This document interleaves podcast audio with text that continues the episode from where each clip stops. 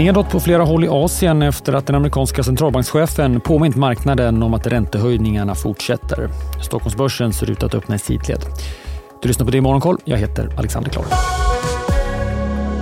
Ja, det är neråt på börserna i Asien där man följer efter nedgången vi såg på Wall Street igår. Hongkongbörsen är ner allra mest, kring 2,5 procent och flera techaktier har det svårt. Även Volvoägaren Geely är ner kring 5 procent.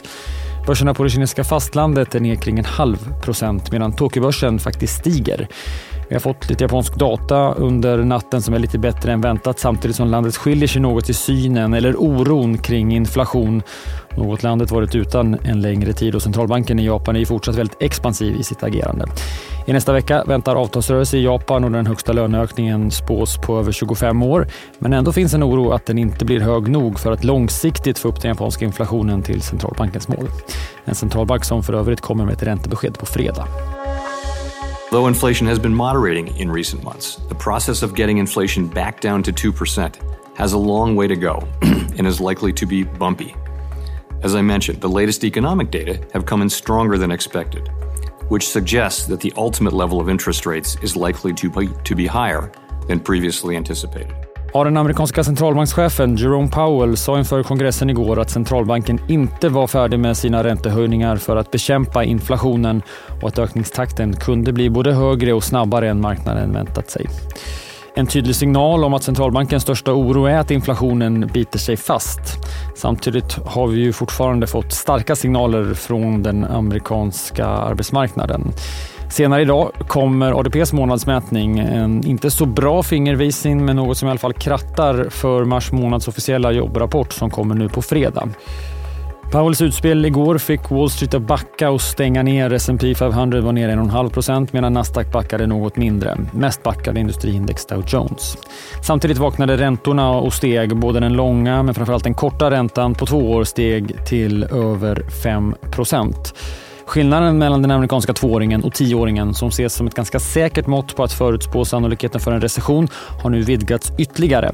Och räntorna som varit inverterade ett längre tag, alltså att den korta räntan står högre än den långa, är nu inverterade med ett avstånd vi inte sett på över 40 år sedan början på 80-talet.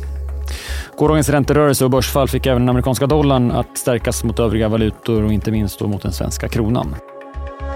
Sverige så, och mitt i all rapportering om stigande räntor och ökade kostnader så steg faktiskt priserna på svenska bostäder under förra månaden. I Svensk Mäklarstatistiks mätning som släpptes nu på morgonen ökade priserna på bostadsrätter med 1% i februari medan villapriserna var oförändrade. Det här är första gången sedan april i fjol som vi ser en positiv månadssiffra för bostadsrätter på riksnivå. De senaste 12 månaderna har bostadsrättspriserna sjunkit med 11 procent och villapriserna med 13 procent. Erik Wikander som är vice vd på Svensk Fastighetsförmedling säger i en kommentar att det är för tidigt att beskriva det här som en vändning och att det troligtvis kommer dyka upp ett ökat utbud av bostäder framöver som kommer hålla priserna från att stiga. Priskedjan Clas Olsson rapporterade precis sitt brutna kvartal som täcker november till och med januari och resultatet på 215 miljoner kronor var högre än vad analytikerna räknat med, men en klar försämring mot i fjol. Omsättningen var dock upp jämfört med för ett år sedan och steg organiskt med 2% vi fick också utvecklingen för försäljningen i februari. Den ökade med 1% något mindre än väntat, samtidigt som försäljningen på nätet minskade jämfört med för ett år sedan. Tittar vi på dagens agenda, på tal om konsumenter, så får vi en uppdatering från Tyskland nu på morgonen. Tysk detaljhandel som föll rejält i den senaste mätningen som avsåg utvecklingen i december. Idag kommer siffror för januari och förhandstipset talar om att vi kommer få se stigande försäljningssiffror. ECB-chefen Christine Lagarde talar på förmiddagen. Ett event som eh, hålls av WTO och handlar om internationella kvinnodagen. Men marknaden lär nog lyssna efter ett liknande budskap som vi fick från kollegan i USA igår.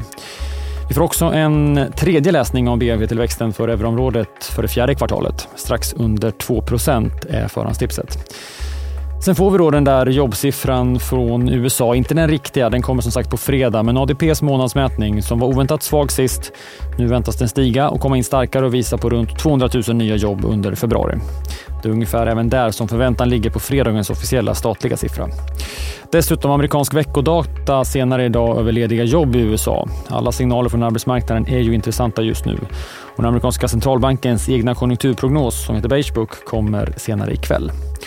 Och så får vi faktiskt ett räntebesked. Den kanadensiska centralbanken väntas ligga still och inte höja utan behålla räntan på 4,5 procent dit man höjde den i slutet av januari.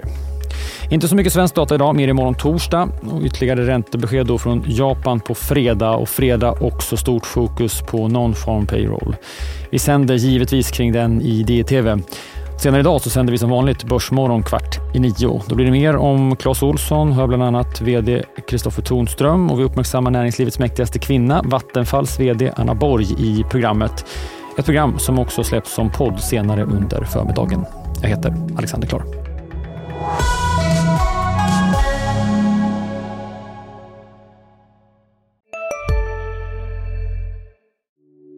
Hej, Ulf Kristersson här. På många sätt är det en mörk tid vi lever i. Men nu tar vi ett stort steg för att göra Sverige till en tryggare och säkrare plats. Sverige är nu medlem i Nato. En för alla, alla för en. Expressen gör varje vecka podden Politikrummet där vi djupdyker i det senaste och viktigaste inom svensk politik. Med mig, Filippa Rogvall, som programledare tillsammans med mina vassa kollegor. Och det är ju ni som heter Thomas Nordenskjöld, Anette Holmqvist och Viktor Bartkron. Politikrummet kommer med ett nytt avsnitt varje tisdag. Vi hörs.